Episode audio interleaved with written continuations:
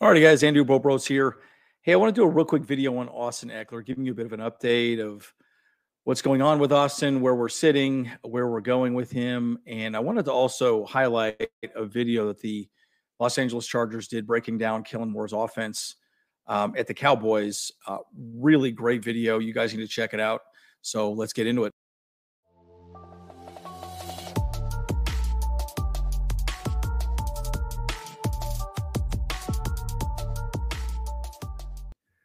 All right, folks, as always, uh, like and subscribe. Uh, again, we're all over all the social medias, the tubes, as you can see, Instagrams, the Twitters, all the above, right? So we are uh, pretty much everywhere on social media. So definitely check us out. And obviously, check out our merch store.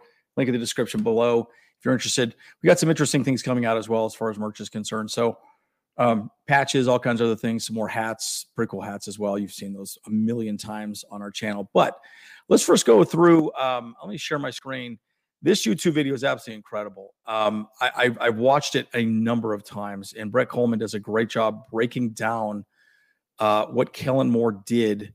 Um, really in the running game. It's going to be a two part series. So it's going to be the running game, and it's also going to talk about the passing game next, which is going to be amazing.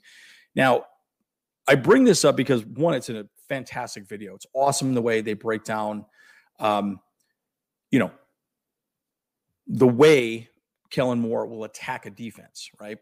He's aggressive and he's going to go after it. Now, anyways, it's it's awesome the way he breaks it down. He breaks down how I think our offense is going to run uh, moving forward next season. Again, Kellen Moore has been quoted many times by saying he just wants to light up the scoreboard.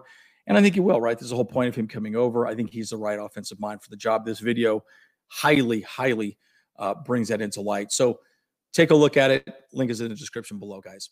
Um, okay, so let's go on to the next thing. Let's talk about Austin Ekeler for a second here, right? And I, I think this is really important to discuss Austin Ekeler and where he's at right now. And I, I think it's um, how should I word this?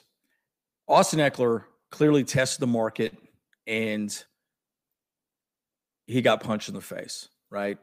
Uh, we're going to go through the, some of the free agents here in a little bit, but I kind of want to talk about Austin Ekeler and we'll talk about some of the other free free agents. There's there's a couple folks on that list that are pretty interesting. Um, but I mean, there's a lot of people that are still available in the running back position, and none of them are getting signed. I mean, a few are. I think Jamaal Williams got signed by the Saints, you know, and a few other folks, right? But again, guys, like you know, running backs' values have just really dropped, you know, and, and it's sad because Austin Ekeler's a great guy.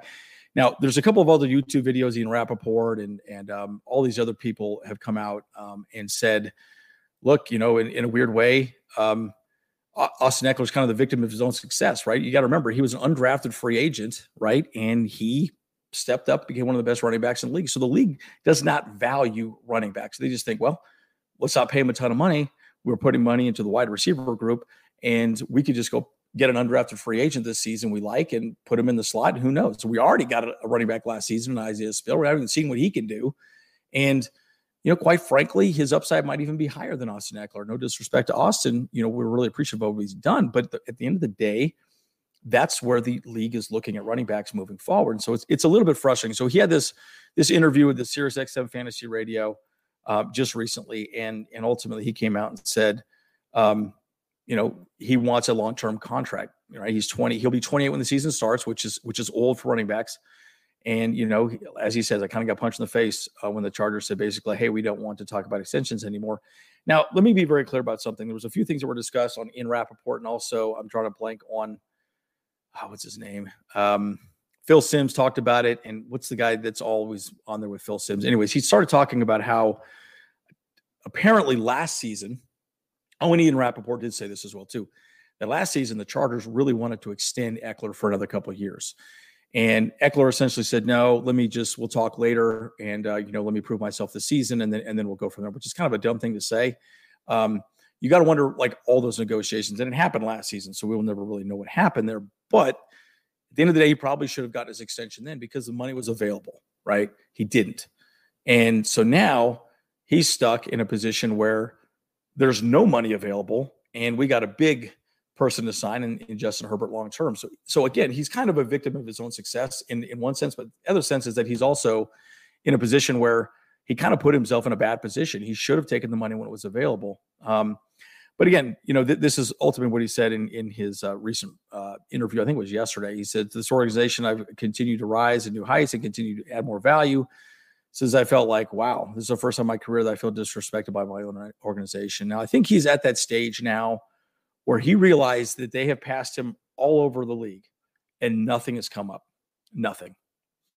And at the end of the day, unfortunately, that's where the league is at right now with running backs. And when you start hitting 28, 29, 30, you know, statistically speaking, uh, those contracts do not play out well for running backs because they get hurt, they get injured. And again, we know we all know Austin Ekeler's workouts um, routine. The guy is an absolute beast in the weight room. He does everything it needs to be. So my prediction, and I've said this from day one during this entire trade conversation, he will be a Charger next season. He he just will. Like I just don't believe that he will not be a Charger next season. And you know, it, it continuing on, he says it sucks. I want to be a Charger. Look, you're going to be a Charger. Again, he has one more year on his contract. He does need to either play it out. You remember Melvin, you know, Gordon, right? Who he didn't want to play out his contract. He sat out, lost a ton of value, just bounced around the league at that point, never really did anything. Um, but again, you know, at the end of the day, um, I just really hope that doesn't work out that same way for Austin Ekeler, right? So, I mean, and let's just look at the list of free agents, right, that are still out there. I, I won't pull it up at this point, but you got D'Onta Foreman. Um, he's headed to the Bears, one year contract, right? Devin Singletary, one year deal, 3.7 million to the Texans per Adam Schefter.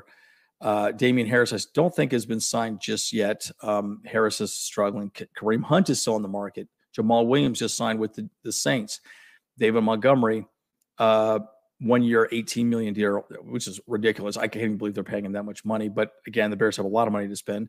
Miles Sanders signing four year deal with the Panthers, which kind of surprised me as well, too, $25 million, which is still not a lot of money uh, for what he was getting paid originally. Tony Pollard, franchise tag with Cowboys, Josh Jacobs. Uh, plan to place a franchise tag on Josh Jacobs, which makes sense. Saquon Barkley um, have placed a non-franchise tag on Barkley, right? So it's an interesting breakdown. There's still running backs out there, and this, this is a very deep running back class, guys. That's the other part of the problem, right? I mean, how many people? I promise you, you, you come on any of our live chats, people talk about two things: Austin Ekeler and Bijan Robinson. Clearly, that's all we are talking about. And look, we got a pretty good running back in Austin Ekeler, and he is our guy, anyways, right? So the argument is, well, do we trade him off or not, right? So a good let, let, me let me bring up one article that I found was really interesting, and I and I really kind of sat back and was like, wow, is this is this what we're looking at moving forward? Um, so I found a really interesting article here uh, on the Bills uh, FanSided, and this is also the other um, article right here, Ian Rapoport. Uh, talking a lot about Austin Ekeler's situation. From now, um, after several attempts with the Chargers to work out a deal, he's now permission to see trades discussed as we as we uh, discussed. Now, the Bills, this article illustrates three trade options with the Bills. Now, whether it happens or not, who knows, right? Again, everyone knows Austin Ekeler's potential. He's absolutely fantastic. This is a really good one right here. One of the three following trades to Bills land um, Austin Ekeler. This is, I would take this in a heartbeat. I mean, as much as we like Austin Ekeler, this would be incredible, right? Uh, we get our edge, uh, AJ Espinilla, um, uh, Sorry, I said that wrong. And then we get a 2023 third round pick and a 2024 fifth round pick. Now, I don't know if I love this, but again, it gives us an edge rusher, which is good. And it gives us another pick in the third round and then something that we're building into next year, which is not bad, right? So, um, you know, Espinoza's last year as a contract kind of makes sense for the Bills to potentially trade off. Um, you know, but we'll see. Trade number two option Bills get Austin Ekeler and they get a sixth round pick. And then we get a second round pick uh, this year, which would be number pick 59. Mm, that might not be bad as well, too, right? Because bottom line, I think, again, I think there's going to be a lot of value in the second round this draft. And the amount of offensive linemen, as my brother has discussed, you know, offensive linemen, wide receivers, tight ends, running backs, all these different things you know, we, we need more picks, right? And again, the sixth round, you're kind of scraping the bottom of the barrel, trying to figure some things out, but you can definitely get a starter of the second round. So I kind of like this idea as well, too. Um, I mean, to me, what I'd rather see Austin Ekeler in a second round pick. That's probably what I think it would land with these guys, and that would make some sense. Trade number three, which doesn't really make a ton of sense, it would just be a, a, a running back to running back. Uh, we get James Cook and they get Austin Ekeler. I don't really know why or how that pick makes any sense to me at all, but okay. You know, I think, but but the one thing you know, you sit back and think about with Austin Ekeler here, really, um, and you know, we'll, we'll wrap up here. Um, look, Austin Ekeler is going to be a Charger next season. I, I, think it's still interesting conversation to talk about with the Chargers, uh, what they're going to do, what they're not going to do. Uh, but at the end of the day, um, Chargers are going to be there. They'll be most likely continuing to work with Austin Ekeler and doing everything he needs to do, um, being a Charger. So as always, Andrew Boltbros. See you guys in the next one.